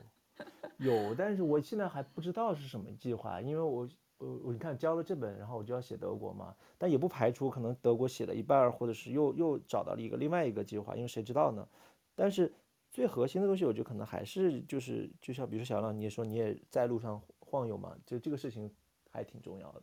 就是因为我发现会有朋友不爱旅行，不爱上路。那这个东西就很困难，就重走，不管你重走也好，或是你你发现一条路也好，就这个事情就很困难，因为没有原生兴趣，那你就很难持续下来。我觉得可能还是因为爱旅行这个事儿，你就是你甭管去哪，你反正只要是上路就还挺快、挺愉快的这个事儿啊，可能还是最最核心的。对，然后至于接下来走哪里，我也不知道。那天他们单独有个直播讨论旅行文学，什么疫情期间旅行文学的时候，我还想着说，呃。我我爱吃米粉嘛，要不要走这个米粉什么之路？对，对，或者是走湘江，我是湖南人嘛，我从湘江头从湘江那个头走到湘江尾，这个其实我走了一小部分了，就去去了去了去那个零陵，就是潇湘潇水和潇呃湘水相会的地方，呃，我是发现那个地方也挺好玩的，就是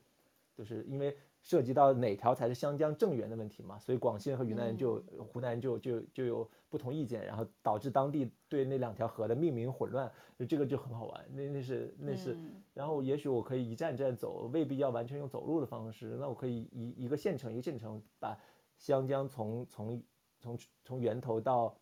到那个到一直到注入洞庭湖这一路县城都走一遍，然后能不能写个东西呢？我也不知道。至于米粉就更更不知道。暂时还没想到什么东西的，也许，呃，读通阅读才能能掌到掌握到好的一个进入到这个题目的一个路径吧，就是，对，就是，但是这个都是都只是在想而已。但是我觉得好像，你只要你还是很喜欢走路这个事本身一直在这个这个热情和兴趣还在这，我觉得总会找到一条路。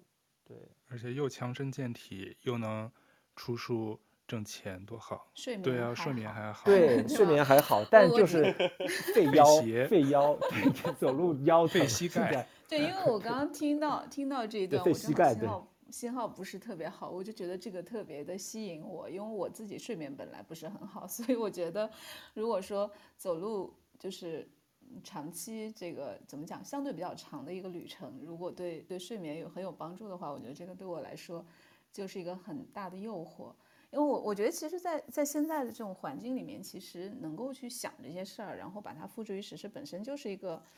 我觉得是一个有点有点奢侈的事情。就是，呃，因为我我我我自己，因为就是很喜欢在这个自然里面，现在也出不去，然后我就经常去公园里逛，然后我就会发现一个很有意思的现象，就是阳光下面的大爷大妈们都身手矫健。呃，要么是在打太极拳，要么是在玩，就是什么舞枪弄棒的，还有玩剑的，那还有那种大砍刀的，然后呃，基本很很很难见到年轻人。年轻人的话，就是带小孩都会出来，但是很少会见到说，嗯，不是因为带孩子出来玩的年轻人。然后我我自己在想，很很多时候年轻人可能都是在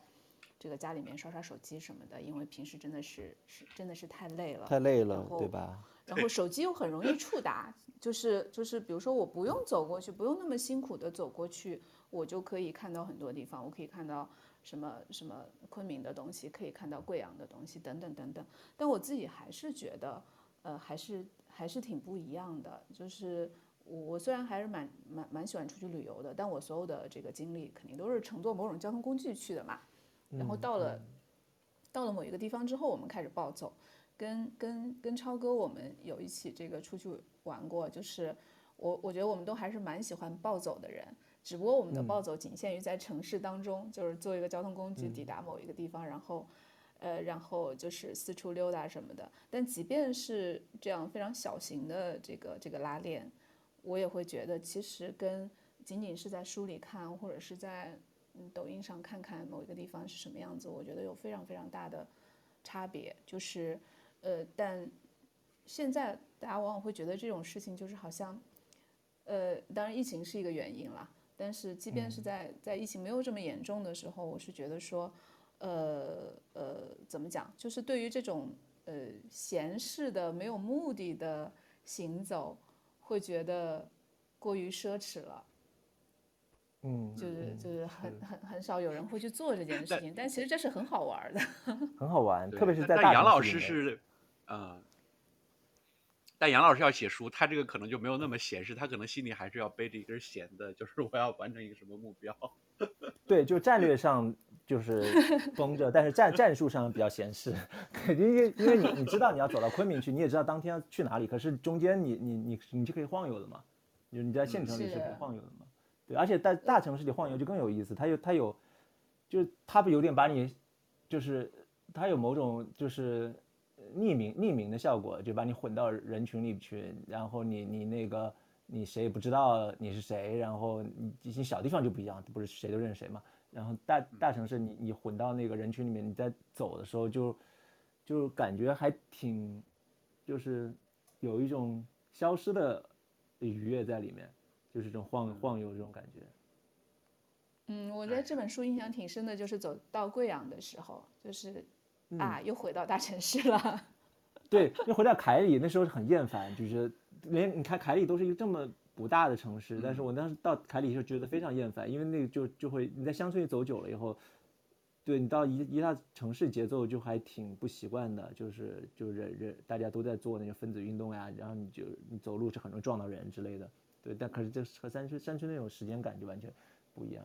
但也都是几天的时间就调过来了，可是好像就有一个时间感的穿越，就是有有一种是那个就是那叫什么，就是时空呃时空的那种错乱，对，有点时空的，就是甚至有点那个 jet lag 那种感觉。哦，对，你好像用过这个词，嗯，对对对，就是我我其实，在读这本书一开头，因为一开头其实你是在讲我为什么要做为什么要做这件事情，就是说西南联大这个名字对于就是即便是对历史不太熟悉的人来说，也大概知道是什么。但是他们是怎么抵达的？这个事情可能没有人去，嗯、没有人去这样子做过。我我当时就觉得，哎呀，这个想法真的很有意思。就我我第一反应就是想到这个《盗梦空间》这个电影里面，当时就开头的时候，他们不是找一个小姑娘帮他们去搭这个梦的布景，其实他已经把她带进梦里了，但小姑娘不知道。然后他就问她说：“嗯嗯嗯、你记不记得你是怎么到这儿的？”嗯嗯，他才反应过来，因为我。就是我们所有的梦其实不太会记得我们是怎么开始的嘛，就是我们开始做梦的时候，你就在梦里边了，你不会记得说我是从什么地方到抵达的。我就觉得说啊，这个这个能够去探寻是怎么抵达这件事情本身就是还还挺浪漫的，然后也挺奢侈的。是是是，但其实也和我们的旅行经历是相关的，尤其是当你开启一个长旅行的时候。因为我之前很喜欢去西藏嘛，就十多年前就几乎每年都要去一两次。然后那除了新藏线，其他线都走过，就是一一站一站搭车走嘛。就是特别是那个川藏南线、川藏北线还滇藏线，就是一站站搭那个那就公那种车走。然后我就发现最愉快的不就是在路路上嘛？到到拉萨以后就觉得还行还还好吧，就这样。是，对，我觉得杨潇应该考虑，就像何伟是出个什么在路上的那种。几部曲、三部曲、几部曲，因为你的这个线啊什么，其实走的挺多的，嗯、是不是？对，但何伟还不太一样。何伟他其实是在一个地方扎下来之后，他长期的观察，然后包括和人长期的联络，他才他才是有有那种东西。哪怕是说《寻路中国》那本书，他也是一次一次旅行，对吧？对吧？呃，哦，只有那个什么《长城》那个更接近于纯粹经典意义上旅行文学，其他的。你比如说这丽水那个地方，它不是一次一次重访嘛，对吧？更不要说三条那那儿，他就住在那儿。对对对，他可能是深入在一个地儿，不是像你沿线边走边边边记。对，它不是一个典型的旅行文学的东西，除了那个以外，就除了长城以外，它更它还是一个非虚构作家的这么一个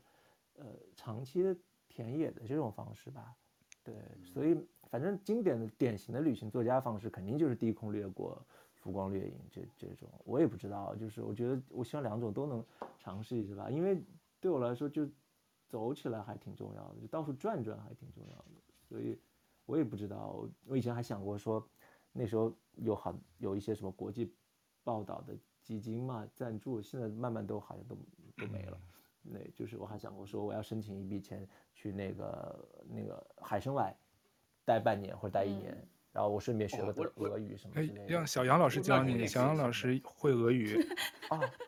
哦，真的呀！哇，考过级的。入门入门级，入门级。哦。入门级，因为因为这个原因，是因为我在疫情前，我本来在二零一九年的夏天是准备去俄罗斯旅游的，呃，就是，但当时因为就是哎阴差阳错，后来就没有没没有去，呃，没有去之后就再也就去不了了嘛。嗯，是，就是疫情就开始了，就是半年以后疫情就开始了。但是我是觉得说，这个，因为我我自己其实，呃，就是我我是觉得说，如果在当地住一段时间，然后能够跟当地人做一点交流，嗯、其实是很有意思的事情。是，所以我就想，如果有机会去的话，还是希望能够能够说一点点，说一丢丢他们的语言。所以这个去年、哦、去年在学。那那你当时是计划做很长线的旅行吧？应该是。呃，其实也没有走西伯利亚大铁路吗？呃，没有没有没有，就是正常的。一听就好专业，社畜休 假，一听吓人 社畜休假而而已。但因为因为我我我个人蛮喜欢读俄罗斯文学的嘛，所以就还是当时还是觉得说，哎呀，去一下的话还是呃，就是就社畜正常休假，最多也就一二十天这样，然后可能看看最值得看的东西，嗯，但是。我我现在的想法是，这这个其实跟超哥有交流，就是，呃，回到这本书上来，我觉得读完这本书，读这本书虽然时间不久哈，呃，十天两周的时间，我觉得还是给我两个蛮大的触动，就是一个就是我今天昨天读完这本书，发了个照片给超哥说，感谢你敦促我读完了今年的第一部大部头，嗯、就是我也要感谢超哥。就是很久没有，我也感谢一下，谢谢谢哇，杨老师亲自感谢，受宠若惊。就是很久没有认真的读书了，而且我给了自己一个理由，就是我工作已经挺累的了，我可以去看一些没有意义的东西。但是，嗯、呃，就是沉下心来能够开始读书的时候，我会发现其实还是很舒服的一件事情，就是而且很划算的一件事情，就是因为作者走了这么久。然后查阅了这么多的史料，然后并且花了很多时间去写书，然后我可以在很短的一个时间里，在在在某一段时间里跟他呃有一个共振。然后第二个对我的触动就是，呃，一旦条件允许，还是要出门走走，就是到自己没有去过的地方去。比如说里面写到昆明，因为昆明讲昆明的时候已经到了这个书的结尾了，他们走到昆明。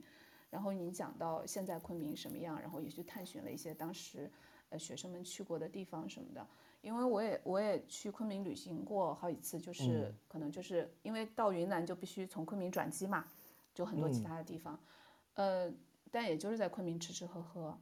我就会想，哦，下次我再去的时候，我我还是想到这些地方去看一看。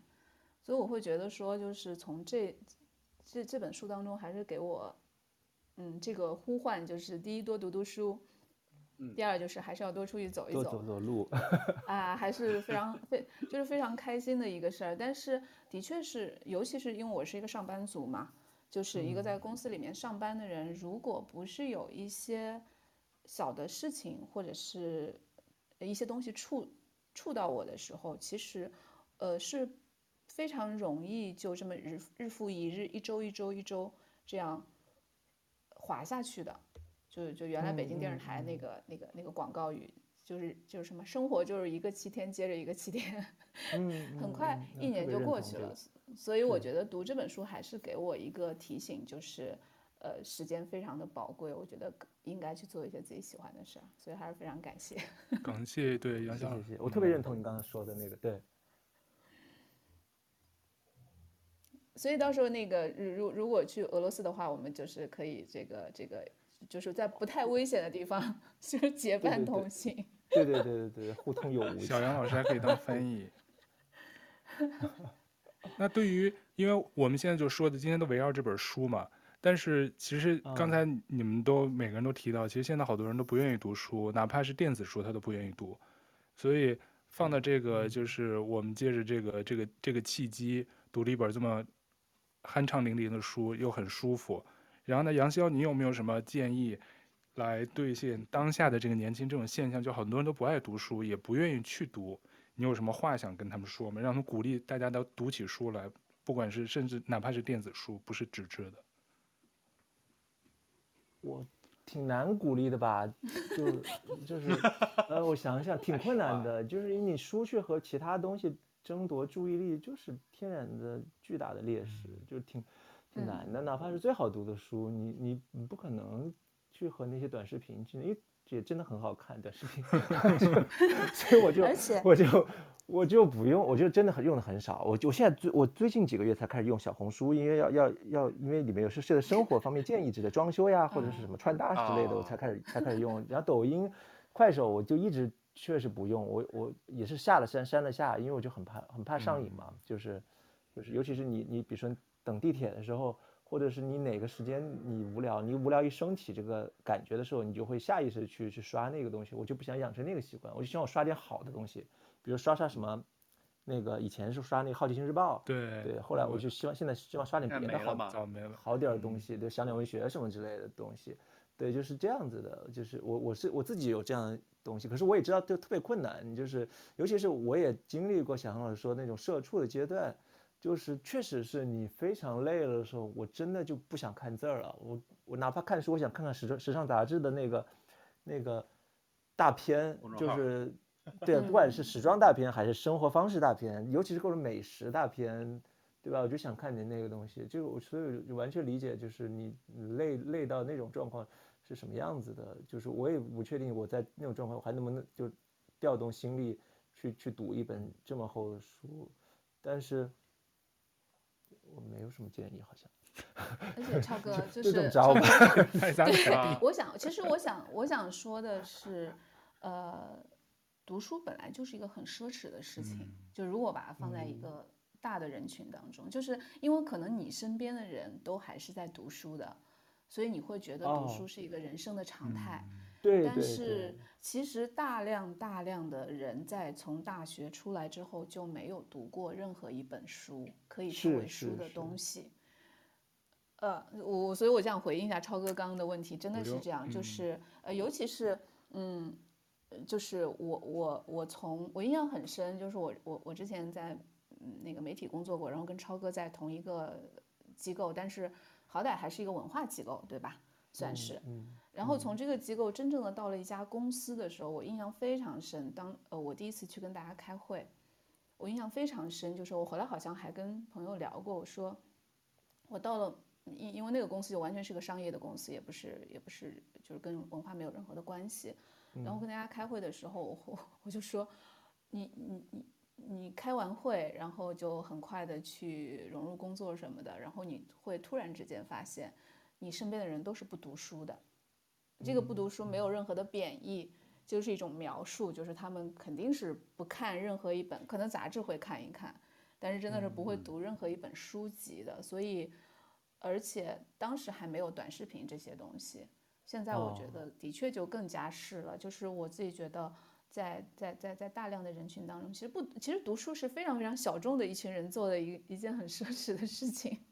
是是，但是就是是，我觉得就是不就是在这种情况下，我觉得可能全世界都都有类似的情况，可能比如个别国家，比如说可能英国、德国这些国家的读者会会读的相对阅读率会更高一点，但是我觉得总的来说还是一个不断下降，或者是从来都是一个就深度阅读或者书从来都是相对小众的事情，所以就是。你你有时候会想哈，就是你尤其是从作者的角度，就作者要养活自己，就真的只能就是说尽量生活在美美国和中国这两个体量大的国家，你就不考虑其他的审审查或其他的因素，就因为他们确实有足够的市场，就是哪怕说只有一小波人，那他也他一切他也他他特别薄，它里面也有很多人可以可以帮助你来养养活自己，就是就这样子的。对，但你要你就想，就别说那个哪儿了，就是你就是你想想爱沙尼亚。对吧？才多少人？然后你再想想，就比如说那个呃，对台湾地区，对吧？我我上那天听谁说说那个在台湾好像你出了出你输印一千本还是两千本，甚至是五百本，对，就很好了，就算就很好了。所以当时康熙来了那天成天出书啊，其实就卖几百本，就又出一本。对，就非常非常困难。包括我好，我应该是看唐诺的写的吧，对吧？你唐诺他其实。他真的，他的作品大多数，我相信他大多版税都是来自大陆这边出的书，嗯台湾就太困难了，就是，所以就真的，如果你面对市场就是那么一个小市场的话，然后就特别困难，因为那台湾还好，因为台湾是中文嘛，对吧？你要想，比如说在拉脱维亚、爱沙尼亚这样的，你又不用英文写作，又东西又没有被翻译成那个英文或者是俄文，就特别困难，就是一个。特别特别困难的事情。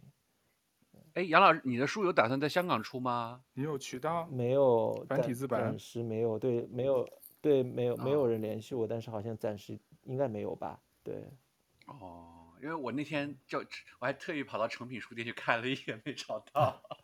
没有，没有，没有。那个苏州诚品书店有，我我在那看到过。对，但是那个香港应该没有，香港应该没有。对。你瞧豆瓣，因为我又。替杨老师、杨潇老师这个打个广告，他这本书其实是，嗯、刚刚是呃，获誉无数啊，太多了，我都来不及列举。但是他至少，呃，去年是得的豆瓣二零二一年度中国文学非小说类第一名，十本书里的第一。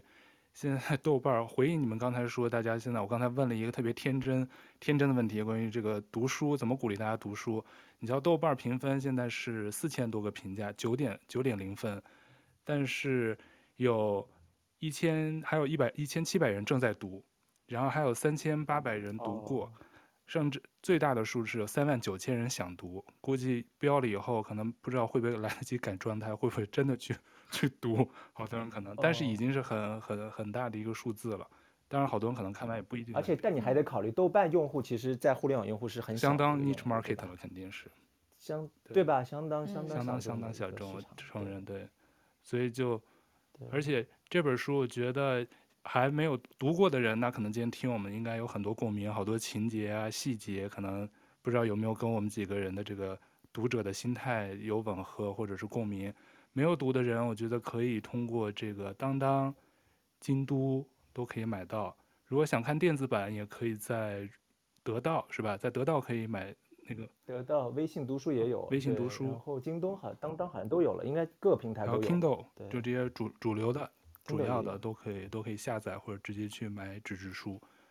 然后我们豆瓣酱也有一个小福利，就是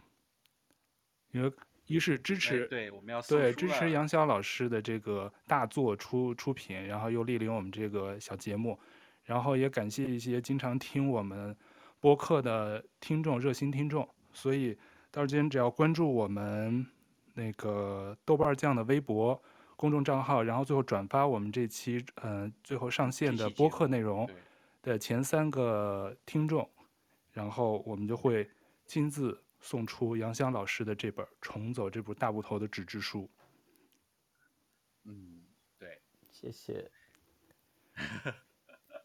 好像是第一次那个送礼物，对，我们第一次送礼物，豆瓣豆瓣第一次大手笔开业大手笔，对，要送 一个有有有有有有深度有含义的，对对对，因为一些那个实际操作，因为知道我跟龙哥我们都是在海外，不在不在那个内地，所以很难操作。本来我一开始想的是弄签名书，但是特别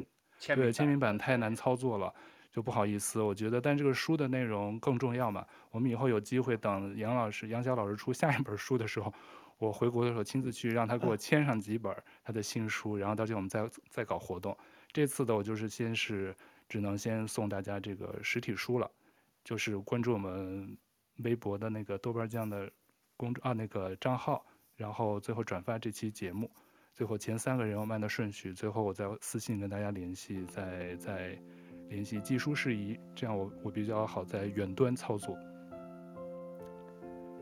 嗯，期待期待期待。谢谢。我我我我我我马上这个什么，去我我我我其实也买了两本书，然后会送朋友，就是因为我我确实也觉得，如果呃就是呃我因为之前也有朋友在朋友圈里发过书评啊，包括我自己在豆瓣上也看过推荐这本书。但是我觉得，如果是好朋友跟我讲说这本书真的很值得读的话，这个还是不太一样的。所以我我读到一半的时候，我就自己又下单买了两本，这个送朋友，觉得还是还是希望他们也喜欢。谢谢谢谢，这种推荐是最珍贵的。呃，对，因为如因为如果看很多书评，我可能看过过了，但如果超哥说，哎，这个书真的不错。他当他当时讲完这个话之后，他当当时说，哎，你愿不呃杨潇老师要来，你愿不愿意来聊一下？我当时第一反应就是，我怕我没时间读完，对吧？就是就是就是确实是，呃，我觉得读书这个事情可能跟锻炼啊，跟什么健身是一样的，就是用进废退。有一段时间不读书书之后，就会有一种畏惧感，所以我还是比较高兴自己还是重新启动起来了。感谢豆瓣酱。对，我们也感谢杨潇老师写这本好书，让我们有机会读了二零二零年的读的第一第一本好书。我也畅销书。对对对，谢谢谢谢。然后我们也希望很快能读到杨潇老师的下一部作品，不管是讲美国的、讲德国的，还是讲哪里的，他的旅游文学的下一部作品。到时候我们如果杨潇老师愿意再来做客我们的豆瓣酱。好的，谢谢。我先继续努力，把 欠的先写出来。对对，这写书很辛苦的，写文字都很辛苦。那我们最后就今天感谢杨筱老师做客这期节目，然后也谢感谢小杨老师跟我们一起来聊聊这个这个读后感。嗯嗯，特别感谢。感谢感谢感谢豆瓣。好，那我们这期就先聊到这儿，谢谢杨潇，谢谢。回头见，那我们下期再见，拜拜。再见，拜拜，拜拜，拜拜。